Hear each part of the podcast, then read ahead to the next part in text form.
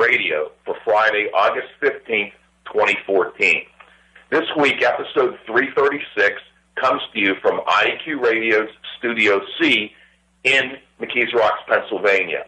Our IAQ radio engineer, Jessica Lawson, is at the controls in the IAQ Radio IAQ Training Institute world headquarters in Central City, Pennsylvania.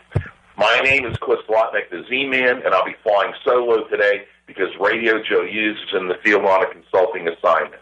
Today's segments include an interview with Scott Stamper, RIA President, uh, to discuss the settlement with ThermaPure and the Roundup.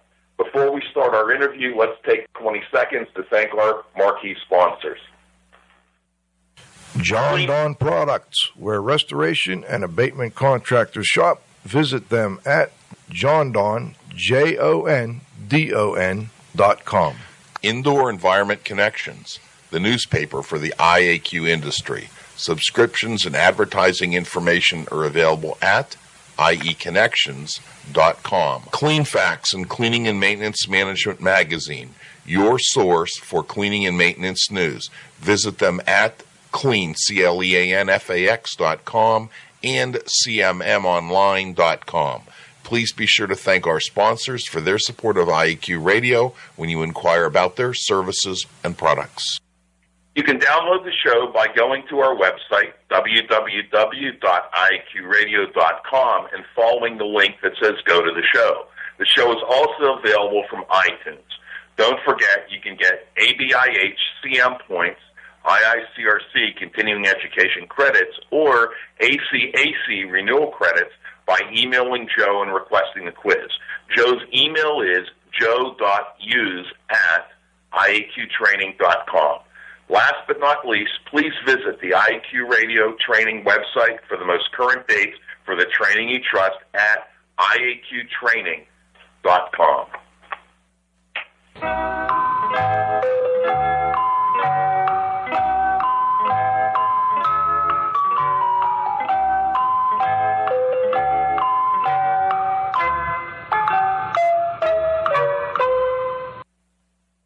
Win a cool prize by outcompeting fellow IAQ radio listeners and being the first person to correctly answer the IAQ radio trivia question each week. Submitting your answer is easy. Email it to cslotnick at cs.com, or if you're listening to the show live via your computer, you can text in your answer. Congratulations.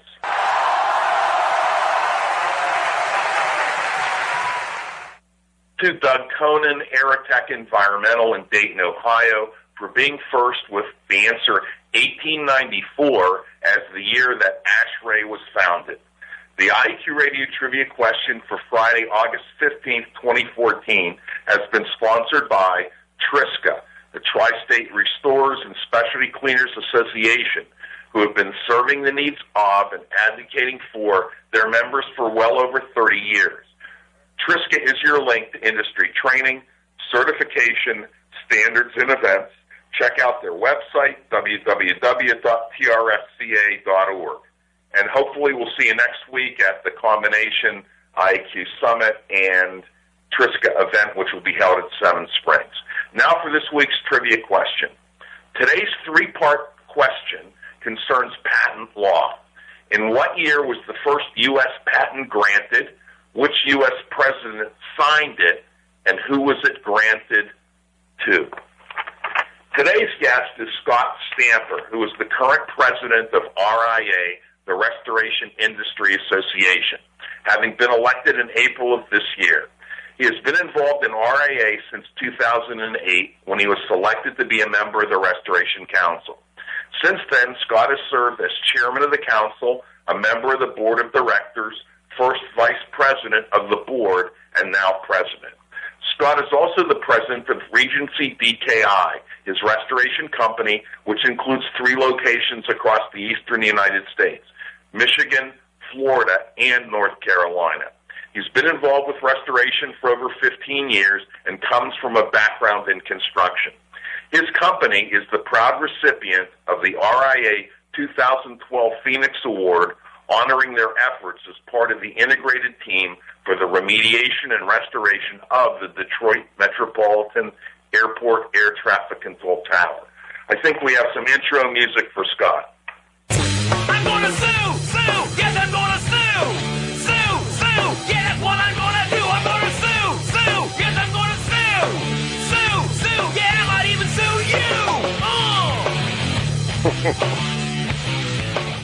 thought that Weird Al Yankovic's Sue You was uh, good intro music for today's show. Scott, can you hear us?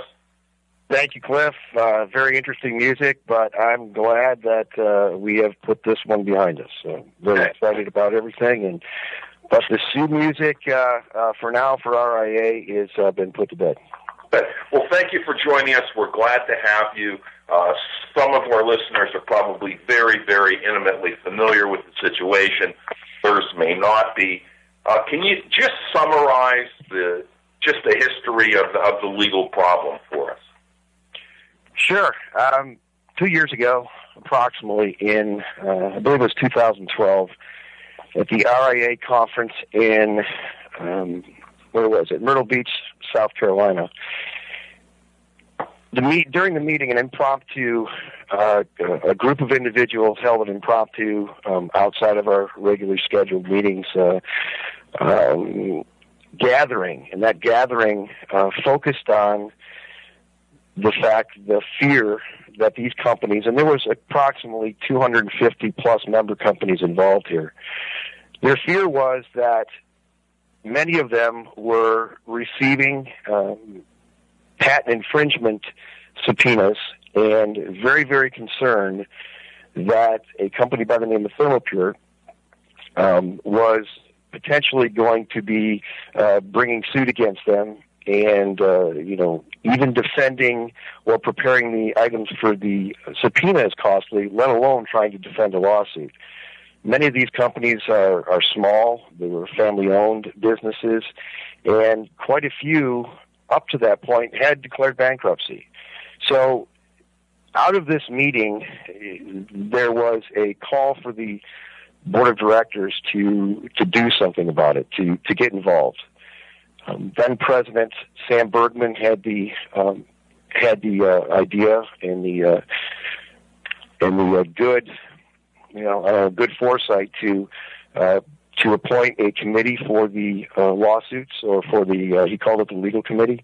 Uh, that legal committee was to investigate uh, things we could do um, on behalf of the members as their advocate in the ThermaPure situation. In addition, also you know, work on regulatory issues with the state and federal governments. So, I mean, this was a, it was a lot of things happening all at once there in 2012. Um, a lot of meetings went through the summer of that year, and it was eventually decided by the board that the RIA would bring suit against uh, ThermaPure and David Hedman to attempt to invalidate uh, the patents which our members were being uh, subpoenaed and sued on for infringement. Okay, so would it be fair to say that this, you know, the idea to get involved with this litigation was not the board of directors, that the idea uh, came from the members, that they actually asked you to do something? That is exactly correct. The the tone of the board of directors or the feeling from the board of directors was very mixed. You had, you know, many directors that felt that, you know, this wasn't necessarily a fight that uh, uh, the RIA should fight. But again, the constant, um, you know, calls from the membership, I think, swayed just about everybody's opinion when it finally came down to the vote, uh, because uh, you know we really felt or our members felt there was a very big threat to their, uh, you know, the way they make their livings. Okay. All right. So um, RIA decides to insert itself into this uh, into this litigation, and I mean, what did RIA expect to get? I mean, did you expect to get money? Uh, you know, at, at the end of this thing, you know, what is revoking the patent mean? Well, let me, you know, bring back to the beginning with our, you know, the legal committee and what the board of directors and, and sometimes you know we all have to remind ourselves you know what the intent was when we started this uh, this process. And the intent was and the goal was to re- achieve a result that provided some type of protection or clarification for our members. That was our ultimate goal. While going through this, we felt that the only way to achieve that was going to uh, filing suit for invalidation of the patent. But during the entire time while this was going on, we always hoped that we would be able to somehow um, settle this this uh, uh issue uh, um, with uh, with protection. As you know, uh, lawsuits are very costly, and uh, outcomes with judges are not always um, you know guaranteed. So, again, the goal of our board of directors, you know, approving this suit to be filed was to provide some type of protection and clarification for our members. Okay. What does RIL or RILF stand for? That was a name that was come up. It's called the uh, Restoration Industry Legal Fund. The intent of the the RILF was to allow RIA to um, go out to the industry and um, collect uh, legal, uh, or should I say, donations for not only the potential of, you know, this current ThermaPure issue um, that was going on at the time, but uh, you know potentially anything else that you know may require the attention um, uh, of the RIA as called for by its members. Okay. Since when is RIA concerned about industry best interests and does RIA see itself as a defender of the industry? I think sometimes we all wish we could defend the industry we all love and uh, work so hard in. But the fact is, the RIA is an advocate for our members. Uh, we would only have taken this issue on if uh, uh, because our members called for it. Uh, if they did not call for it, we would not have been involved in this. Unfortunately, we cannot protect the entire industry, but we do advocate for our members on a day to day basis. Okay. Can you cite any other examples of RIA trying to do the right things? You know, I think that this was probably a first uh, when it comes to uh, getting involved um, to this depth in in a legal issue. But every single day we are, you know, monitoring, you know, different actions in states and trying to provide information to our members.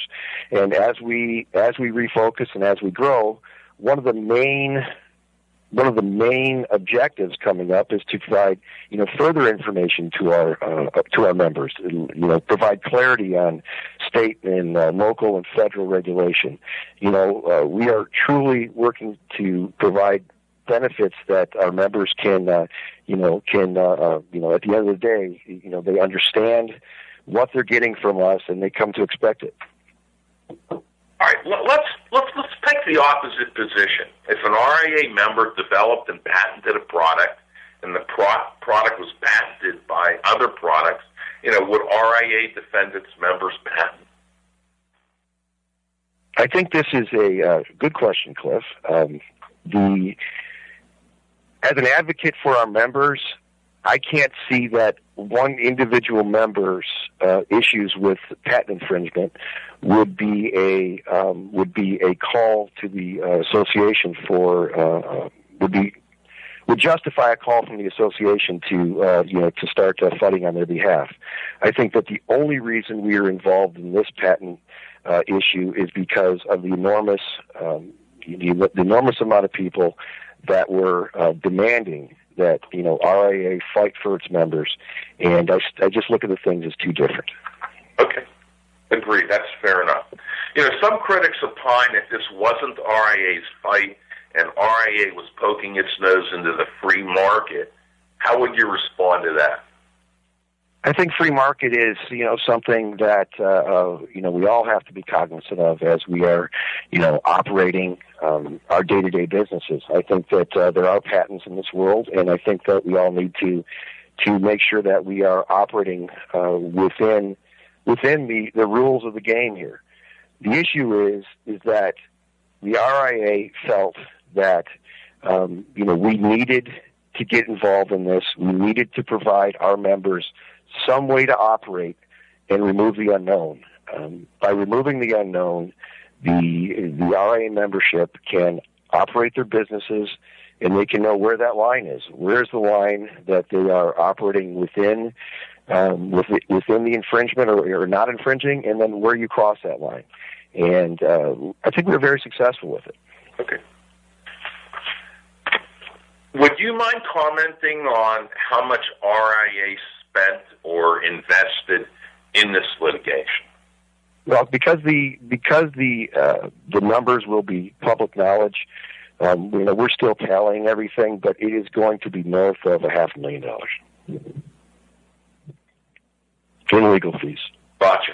And do you have any idea how much it would have cost had we, had the association decided to go the whole way for, you know, full blown to revoke the patent?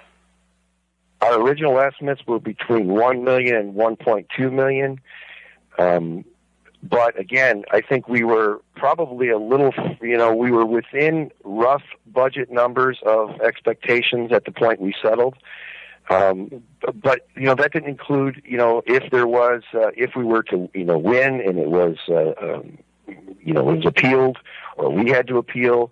So I think the 1.2 uh, guesstimate was just up and th- to the original you know trial, which was dis- which was I believe uh, scheduled in December of this year. How would you describe RIA's litigation strategy? Um, I think we are, you know, we were very aggressive. Um, the the um, you know we had a very um, competent opponent in, in this in this uh, uh, uh, you know issue in this lawsuit. I think that um, you know the part of the uh, with anybody who's being sued. I think uh, trying to drive up the cost for a uh, for the plaintiff is you know part of uh, you know part of the game, so to speak. Um, you know we we spent a lot of money, and I, I guess in I was a little naive in the fact that patents are um, and patent lawsuits are as expensive as they are.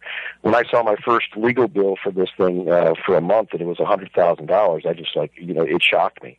But there is a lot of hours that are required to do all of the research that's required on these things, and um, you know it was a very interesting learning process but I am glad that uh, I'm very happy and pleased we didn't have to see it all the way through. Um, why did RIA decide to settle this? I mean, you know, it, it seemed to me that you were doing pretty well in the uh, in the lawsuit. Well, I can tell you this much: up until up until David Hedman and I sat down and um, had about a two and a half hour discussion with the mediator. I didn't think it could ever be settled, and neither did anybody on the RIA board of directors, or I believe most people who ever touched this or learned anything about this felt the same way. We had uh, met prior to the uh, court mandated mediation and we had discussed some, you know, potential parameters with the legal committee and the executive board, and um, which included some pretty smart people. So we went in, and uh, David and I sat down, and we were able to uh, to hammer this out. I think that uh, you know what I was told from um, from the other side, which was pretty exciting, is that uh, you know, when we were discussing things, uh, something resonated in uh, in uh, in ThermaPure's head, and that was, you know, removing the fear, the fear that existed with RA members, and uh, you know, providing some increased professionalism in uh, what we do day to day. Well, if you had to describe the settlement, would you say that the settlement was a sellout? or would you say that the settlement was a victory for both RIA and its members? I think anytime there's a settlement, um, there is uh, both sides. If if it's done correctly, both sides should be, uh, you know, feeling like that maybe they should have gotten or could have gotten some more. This was absolutely a win for RIA. Um, we came out of this agreement with um, a clear path on a way to develop our uh, recommended practices to operate within this uh, within this settlement. Um, we came out with uh, again. There's a roadmap. There is a way for members to operate their businesses with a, a clear line when they would be infringing upon this patent. Again, this is only for RIA members, and this is a settlement uh, for RIA members. You know, I would strongly suggest that anyone who is not in the RIA, who is uh, concerned about uh, the potential of, uh, you know, action being brought against them, to a talk to uh, ThermaPure about potential licensing, or join the RIA. Um, the RIA uh, has um, significantly reduced the the fear, um, you know, after this mediation, this settlement. Okay, we talked about the settlement being north of a half a million dollars. Yeah, that's a lot of money. RIAs, you know, I would say a moderate sized association, you know, uh, over a thousand members. Would you say the money that was expended in the settlement was a, or, or to achieve the settlement was a good investment for RIA? Yes, it was. I think for the first time um, that in, in well, in my knowledge, um, um, Cliff, uh, you've been around longer than I have, but uh, I, I can't remember a time when when a, a group of individuals stood up for themselves and said, you know, this is not right, particularly in the restoration industry. It happens a lot in other associations and other industries, but never on the uh, the restoration industry. We've always we've always kind of uh, you know been pushed this way or pushed that way, depending on you know what the powers be um, uh, decide that's going to happen with us. So I think we, we we put our foot down. We decided that you know this was not right for our membership, and because we did this because our, mem- our members called for it, you know, we acted as uh, you know an advocate, and you know we see ourselves as an advocate for our members. So it was definitely uh, you know worth the money. Do I wish it was uh, twenty five thousand? Yes, hundred percent. But uh, you know, it took what it took, and you know, we are uh, you know, I think the RIA and its members are better for it. Okay. Did RIA receive financial support and or other assistance from any other groups or organizations? We, the RIA, received its support from its members, um, and there's different classifications and members, but everyone who gave money was uh, uh, was somehow a member of of the association. I will be honest. I reached out to several other associations and and other entities to ask for their help, um, but at the end, they felt, and most people felt outside the RIA, that this was not their not their fight, and uh, you know we did not receive the support we anticipated we were going to receive from some of the other organizations. Well, I guess it's a follow up connection or question to that, from your vantage point, who would you say would be at greatest greatest risk of being sued by ThermaPure?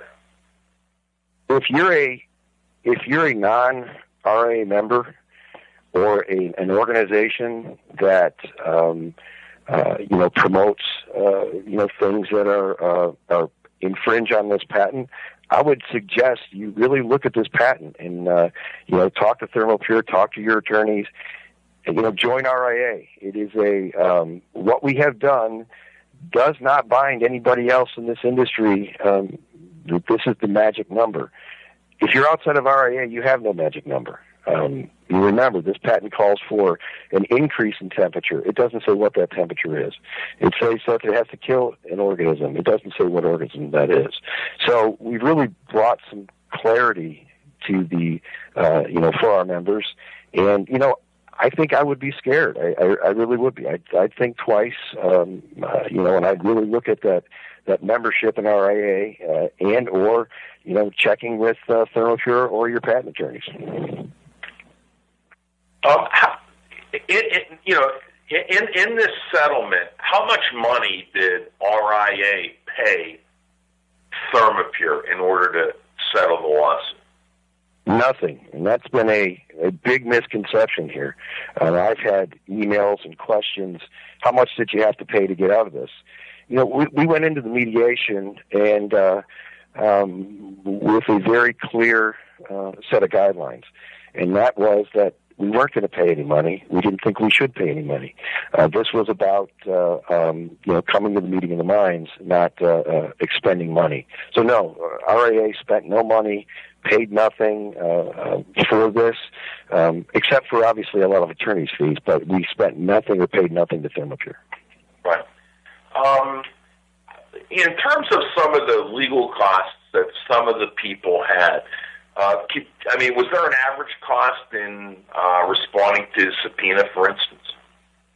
I've heard estimates from different contractors and uh, others who've received subpoenas, and uh, from the the people that I've talked to, from answering a general subpoena, which could, in, which, for example, let's say it included, um, you know, job records for the last seven years. Um, attorneys' costs for running, you know, twenty thousand dollars plus but the internal cost of putting all these records together really couldn't get a good gauge on that. So um, I think that the disruption within the business, the fact of this hanging over your head, the attorney's fees, you know, easily I'm thinking twenty thousand, fifty thousand, and I know some of the people that actually went to suit uh, were, you know, well north of two hundred fifty thousand.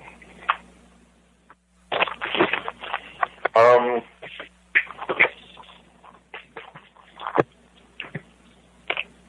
was RIA pressured to settle with ThermaPure by the members?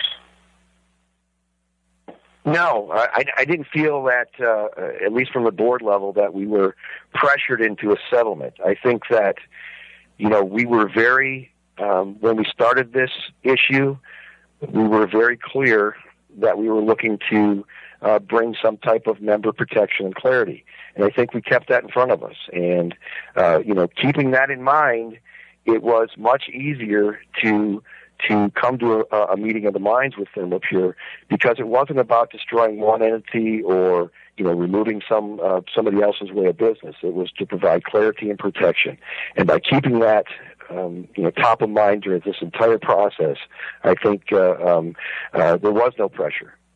If there was any pressure, obviously, not everybody likes to give money all the time, uh, and uh, um, but that being said, we were you know raising donations.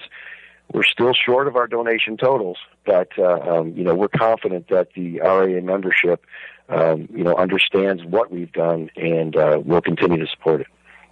You know, since the settlement, have any groups or associations reached out to RIA? You know, since the settlement, and uh, you know, congratulated you, and or you know, wanted to somehow partner or affiliate or make some sort of offers to RIA.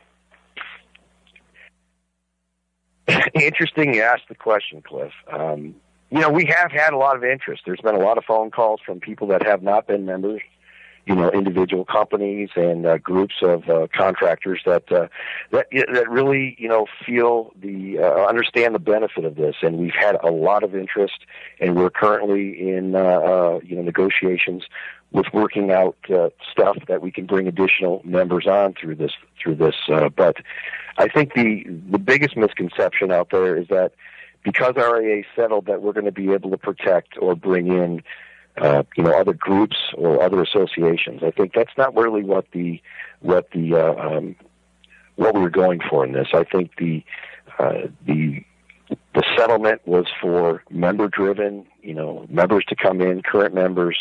Uh, members when they come in and uh, to be protected when they become members in good standing, and I think that uh, that because of that we are um, we are sitting here. Uh, I don't want to say in the driver's seat, but we're sitting here, you know, comfortable that we have done what we have done um, has benefited us, and a lot of other organizations that did not support us um, are now saying, "Oh, well, maybe we should have." So it's interesting. We'll see how it shakes out as we go forward, but I, I don't think there's any way within our current settlement that we can protect another organization. I've got, I guess, uh, one one other question before we go to, uh, you know, before we go to our halftime break.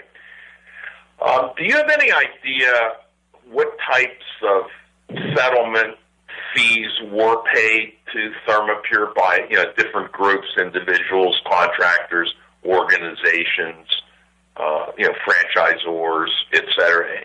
Any any take on that? No, and you know, I would be, I would be guessing if I did. I mean, obviously, you know, we've both heard rumors on certain types of settlements, but you know, that's purely, you know, hearsay in my mind, and I don't have anything in front of me that really shows those numbers. You know, I think that. Um, again, this settlement um, for the RIA membership uh, really takes away so many items in this patent that uh, um, that we just don't have to worry about and um, the the settlement offers us some really clear protection on operating within our industry. Okay, thank you. Uh, just hang on. We're going to take a couple of uh, about, about a one minute break, and, and then we'll be back. Thanks, Liz.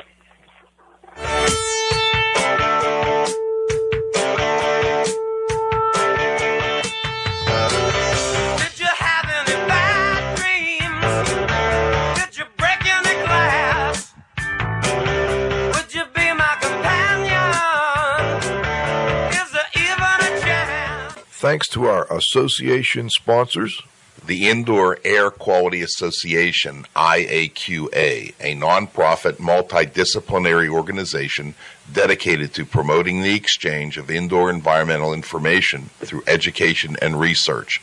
Visit them at www.iaqa.org. and thanks to our advertisers, Grey Wolf Sensing Solutions, who use advanced sensor software technology and embedded computers to provide superior environmental test instrumentation. Visit them at wolfsense.com. Legends Environmental Insurance Services, the experts in insurance for environmental consultants and contractors for over 20 years. Learn about them at legends-enviro.com. And of course, our marquee sponsors. Jon-Don Products, where restoration and abatement contractors shop. Visit them at www.jondon.com. Clean Facts and Cleaning and Maintenance Management Magazine, your source for cleaning and maintenance news. Visit them at clean, C-L-E-A-N-F-A-X dot com and cmmonline.com. Please be sure to thank our sponsors for their support of IAQ Radio when you inquire about their services and products. Okay, uh, we're back to our interview uh, with Scott Stamper discussing the RIA ThermaPure litigation uh, settlement.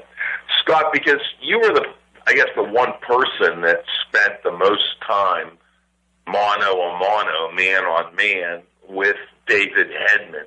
Uh, you had said earlier that he was a very competent uh, opponent. Um, is he knowledgeable about you know the subject matter? Would you say that? Yeah, I really, you know, in the in the time that I that I was able to sit down uh, during the mediation with uh, uh, David Hedman, um, I was I was impressed. I, it, it, Cliff, it, it was not easy for me. I had never met David prior to to sitting down with him at a table. It's, and as you can real, as you can imagine, it's not really the most ideal way to uh, chit chat and uh, you know get to know somebody. And it was funny because I told him when we sat down, I said, you know, well, first of all, I'm, I'm glad I'm not looking at a person with one eye and two horns, um, because from our side, from the RAA side, and from a lot of individuals that were really, really, you know, felt, uh, you know, destroyed by uh, you know by his company and David. You know, I, you know, I really felt that uh, uh, you know he was he was a human being looking to do what uh, you know he thought was you know best for his patent and uh, his way of life. And sitting down with him, I you know again I had to get to that point very quickly to look at this individual as a um, as a, per, a competent person that uh, uh, and try to figure out some way we could come to a win-win. You know, does he believe? I mean, do you honestly believe that? Is he passionate about this stuff? totally passionate about it. I mean, uh, one of the first things in trying to get to know him a little better, I asked him, you know, what drove him to, um, you know, to come up with this and, and file for this patent. And very emotionally, he told me about family members that uh, you know became extremely sick with the uh, uh, doing pasteurization or sanitization of structures with chemicals. And he was, uh, you know, driven by that fact that he thought he could do it in a different manner, and you know, thus coming up with the Patent 812 to um, for a process to achieve those results without, uh, you know, without the chemicals. Uh, in the first half of the interview, I think that you dropped the statistic and I'm not sure that I wrote it down correctly, so I would like to just go over that again. You know, in this meeting that w- was held, I think in 2012, did you say that something like 50 RIA members had received these subpoenas? That was the number that you know I was told. Uh, again, I don't have an exact number. All I know is that you know this was really driven by a group of individuals that uh, uh, that felt they were um, subpoenaed and brought into this into this because uh, without ever what they called, you know, whether they did or not. I'm not a judge or a jury, and I'm not privy to the settlement, but I can tell you that these individuals were confident that they did not infringe upon this patent. And the fear was that without some type of clarity, you know, what is it that we are technically infringing on. If you read the patent, it is very uh, it's up for a lot of interpretation. So um, you know, again, 50 was the number that I had heard. Maybe it was 25. Uh, you know, but we did have the two cases going on in uh, in uh, Washington where we had two individuals that were spending hundreds of thousands of dollars. Uh, we had some people in Chicago and some other areas that you know were basically um, either pay up or or, or we're going to sue. And I think uh, you know David and I talked about that when we were there, and he, you know, uh, he, came to the uh, uh, opinion that just as I did is that maybe there's a better way we can do this working together in RIA, and uh, um, you know, to get his product to the market, you know, without, um, you know, what I termed as a strong arm tactic. Uh, you know, we giggled it off, but you know, again, I think as a, in, as you said earlier, in a free market you know, a solid product's going to win. And um, I think that uh, you know there is a viable product there. There is a patent that exists on it, and for RA members, you know, we can pretty much do what we need to do up to 105 degrees uh, throughout an entire structure. Um, but the uh, after that, you know, we're we've we've stated as part of our settlement that uh, you know this is a uh, this is a patent issue, and uh, you know you need to call contact ThermaPure um, if or, or you know uh, your patent attorney. Um, but we're recommending you call ThermaPure. Okay. All right. Fair enough. You know, I can tell you that this is a two-person conversation, me and you, and I can tell you that 50% of the people on this conversation did receive a subpoena from ThermaPure because I received one. So, and I know uh, what it cost me in order to hire my attorney and begin assembling the uh, you know, the information. And I'm not even a drawing contract. Um, in most legal battles, bad feelings would remain after a settlement. You know, it appears that RIA and ThermaPure are pretty snugly. Uh, what's the story on that? you know, I think from the outside looking in, you know, potentially we are. Um, potentially, you know, maybe even, you know, I've been questioned on, uh, you know, that I'm snuggly. I think it, most people weren't involved in this as, as you know, um, as the board of directors, uh, the legal committee, and myself. I think this was not about.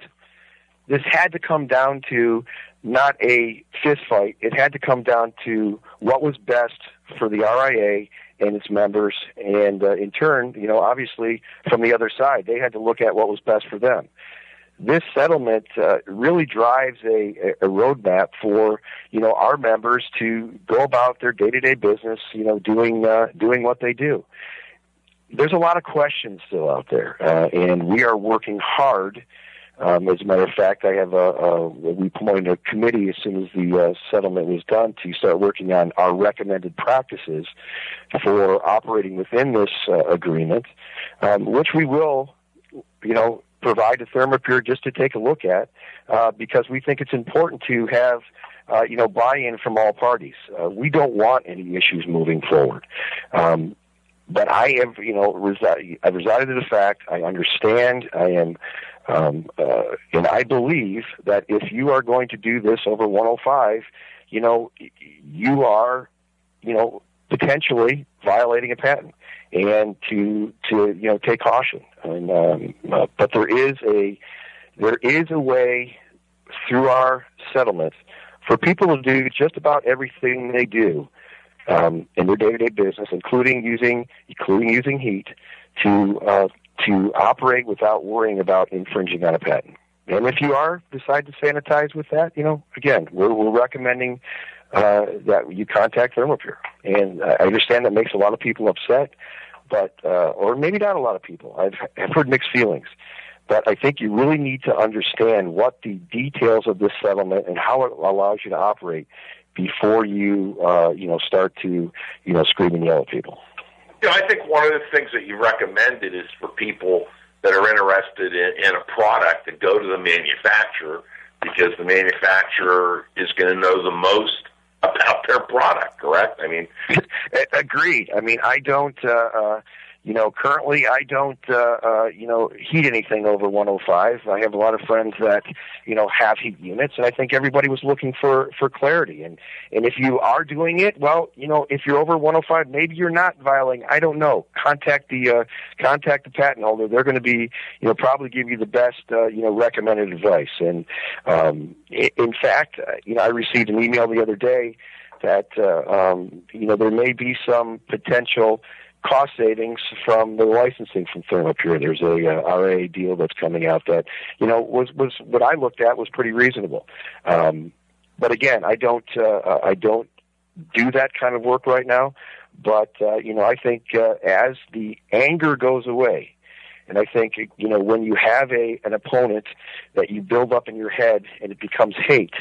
Um, I've explained to a lot of different people. Give us a chance to get all this information out read what's out there, and before you make your uh, final decision on whether we you think we won or not. And you know, a lot of smart people, much smarter than I am, much smarter than I am, stated that this was a was a good thing uh, for RA members. You know, in your conversations with David Hedman, you know, we, we've talked a lot today about money. We've talked about subpoenas, you know, maybe costing twenty twenty five thousand dollars. We've talked about uh, some RA members spending north of two and three hundred thousand dollars defending themselves. Did in your conversation with David Hedman at any time did he tell you how much he thinks these patents are worth? No, no, I did not. I mean, uh, just like uh, if you've been involved in this, we've all heard, you know, rumors. Um, I think that um, David and ThermaPure believe, you know, and and rightfully so, they have a current U.S. patent that uh, you know they have a valuable product, and um, I have stated over and over in my conversations uh, with them since the settlement is that if you have a valuable product, you need to uh, present it to the uh, RAA membership and you know show them the value. If you can show them the value, the people will come. But this settlement, no guarantee, is is going to say that um, everyone has to do this. I think that it's up to ThermaPure to show and to take this time to allow some healing and put together a plan to you know to market this to uh, you know the RIA and the, in the entire industry because uh, um, if people are going to buy it, they're going to want to see you know how this is going to benefit them, and, and and a lot of that's with the bottom line. What kind of bottom line increase you're going to have? I think that I think that's fair. Um, would you say that RIA members are actually in a box or somehow hogtied by the settlement, or do you think that they have flexibility under the settlement? No one is hogtied by the settlement. Like we, we the RIA, um, and I state we from the board of directors to the membership, uh, did not bind a member to do anything. We can't do that. I, I cannot. You cannot. Um, the board cannot bind any member to do anything one way or the other. What we offered them was a path to operate without fear. you know, a member could choose to do whatever they want to do. And, you know, frankly, that's up to them. But, you know, if they operate within our agreement, you know, the risk is, uh, uh, has been, uh, uh, taken away. But if you decide to operate outside of that, you know, you're on your own. You know, I wish you the best of luck. You know, um, I would state, you know, protect yourself and make sure you're, you know, talking to ThermaPure or your attorney or something. But, you know, if you choose to violate, you know, that, that's really up to you. But we have a safe harbor, as we're terming it, uh, with, you know, four items that as long as you don't do these four items or you do these four items, um, uh, the, uh, you're protected. It takes away all the issues of filtration and um, you know mon- there's so many things it takes away that it's just very clear. I mean it's uh, um, i think that and i'm very excited to see you know the committee's you know good practices document because i think that'll offer even further clarity. But you know we're really excited about this. I think uh, again the when we started it was about removing fear and providing clarity and we've done that Can you uh, discuss the operating parameters? You know, you said that there were four things. Uh, could you tell us what they are? And I'm going to, without getting into the legalese, I'm going to read uh, um, from a letter I had sent to the uh, RA members, um, you know, not too long ago. Um, the safe harbor, in essence, is uh, you know four items uh, for protection. You know, do not advertise or make claims that you uh, you um, do structural sanitation by heat. Okay, so that means uh, don't uh, put on your website that you do heat sanitization. The second issue is is that we were able to get uh, um, uh, that to maintain an archive, you know, job job records, um, particularly on temperature, uh, for two years, and, and we thought that was a big win because currently I believe it's seven years that could be you know subpoenaed if somebody uh, uh, wanted to look at your records. But right now, RA members, uh, uh, we were able to get that cut down to really only a two-year window. So if somebody was to be subpoenaed for some reason, it would only be a two-year, uh, two years worth of records you'd have to worry about. The third issue, yeah, go ahead. Uh, in terms of this two years, I was a little bit confused because I, I wasn't sure which way to take it. Uh, I guess one way to take it is, to keep records, uh, uh, temperature readings on all jobs, whether you use heat or not, for two years, which could be a good idea because I think that you know from a liability standpoint and, and so on and so forth that that would make sense. Or is it only on jobs where you're using heat to dry? I mean, is there an answer there? you know, as you stated, Cliff, uh, you know, you have your opinions on on what's jobs that should be done. You know, uh, temperature seems like a basic reading that should be done on uh, you know most drying jobs. But I'm going to leave this one up to you know our best practices uh, or our recommended practices uh, committee to come out with. Um, I haven't seen it. These guys are much smarter than I am. I think we have some of the best, the best from all sides of the industry, both heat and uh, um, you know refrigerated and desiccant um, uh, drying on there. So I'm really going to let I'm going to let that sit for a little while and see what they come back with. Okay, that's fair enough. What's the third? Uh, the third and fourth, we have don't advertise structural sanitization using heat. We talked about maintaining these temperature readings for a two-year period. What are the other two? Measure and record indoor amb- ambient temperature when utilizing uh, heat generating equipment, and uh, uh, for those, uh, just for if you know as clarity, you know. Um, a lot of our equipment, you know, produces heat. So, you know, this is something that uh, our best practices, our good practices committee is, uh, you know, working on, and uh, we're going to, you know, put our, you know, how we see it needs to be done uh, from a from an operational standpoint, and hope to provide some clarity on that, you know, exactly when and where and what. Um, so uh, we're excited about that. The the fourth item is, and I think this is probably the biggest, is that do not mechanically don't mechanically increase the indoor ambient air temperature over 105 degrees uh, within a defined structure. Um, there has been a lot of questions on this one, and um, you know the best practices committee is digging through everything um, from prior from prior claims you know prior things from prior cases that have gone on with this um, structure has been defined, and I just wanted to um, read that here.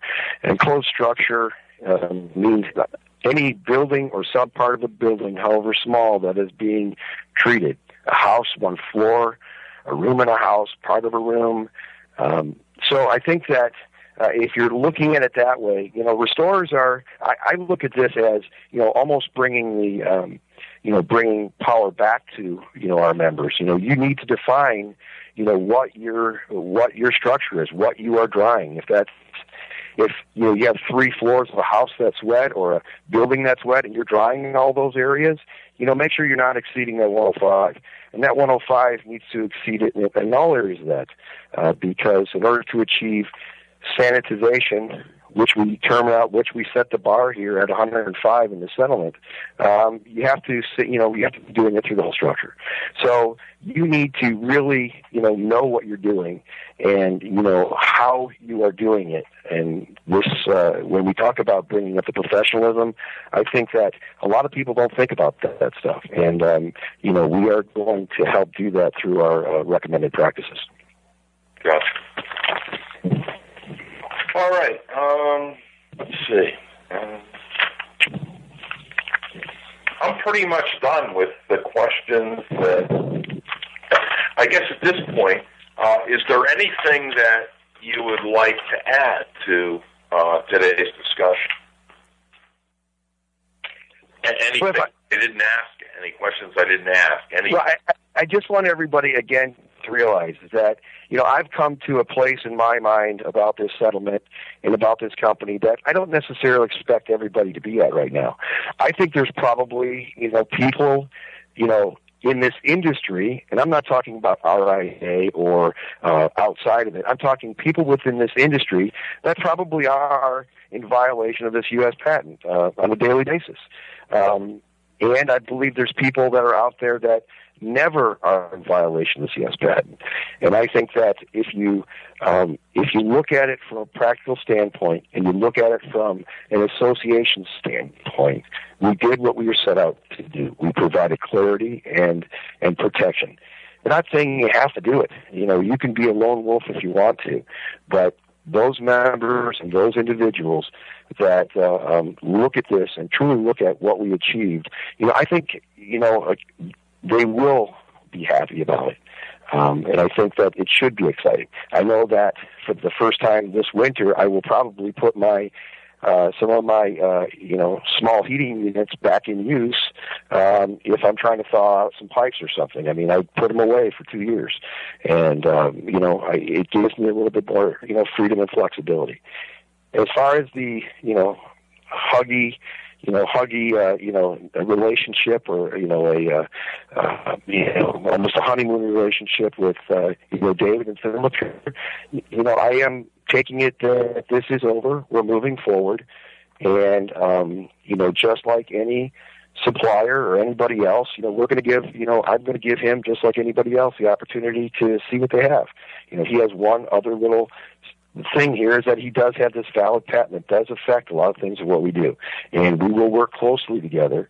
And by working closely, I think we will provide more protection because we have a working relationship. It's not going to be an adversary relationship.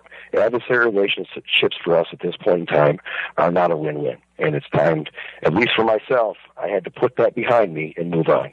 Don't expect everybody to do the same thing at once, but uh, hopefully time and more information will at least help that you know, would it be fair? You know, I, I think there's one thing that, that that I would like to add is, is you know, in terms of the patents, I, you know, it, it seems that uh, a lot of the foundation or the strength of these patents is the fact that it is vague. That it just, you know, that it doesn't specify. Uh, it just mentions raising temperature and so on and so forth. That uh, you know, there, no one had taken the temperature. There was no thermometer and and now there is one. So uh, you know, I appreciate your coming on. I know that uh, you know it wasn't easy, and uh, I appreciate you know the honesty and you know, your ability to uh, you know take on these questions. Uh, before I go, I would also like to thank this week's guest, Scott Stamper, my co-host Radio Joe Hughes, our IAQ radio engineer Jessica Lawson, our technical director Dr. Dietrich Weil, but most importantly, I'd like to thank you, our growing audience, for IAQ Radio.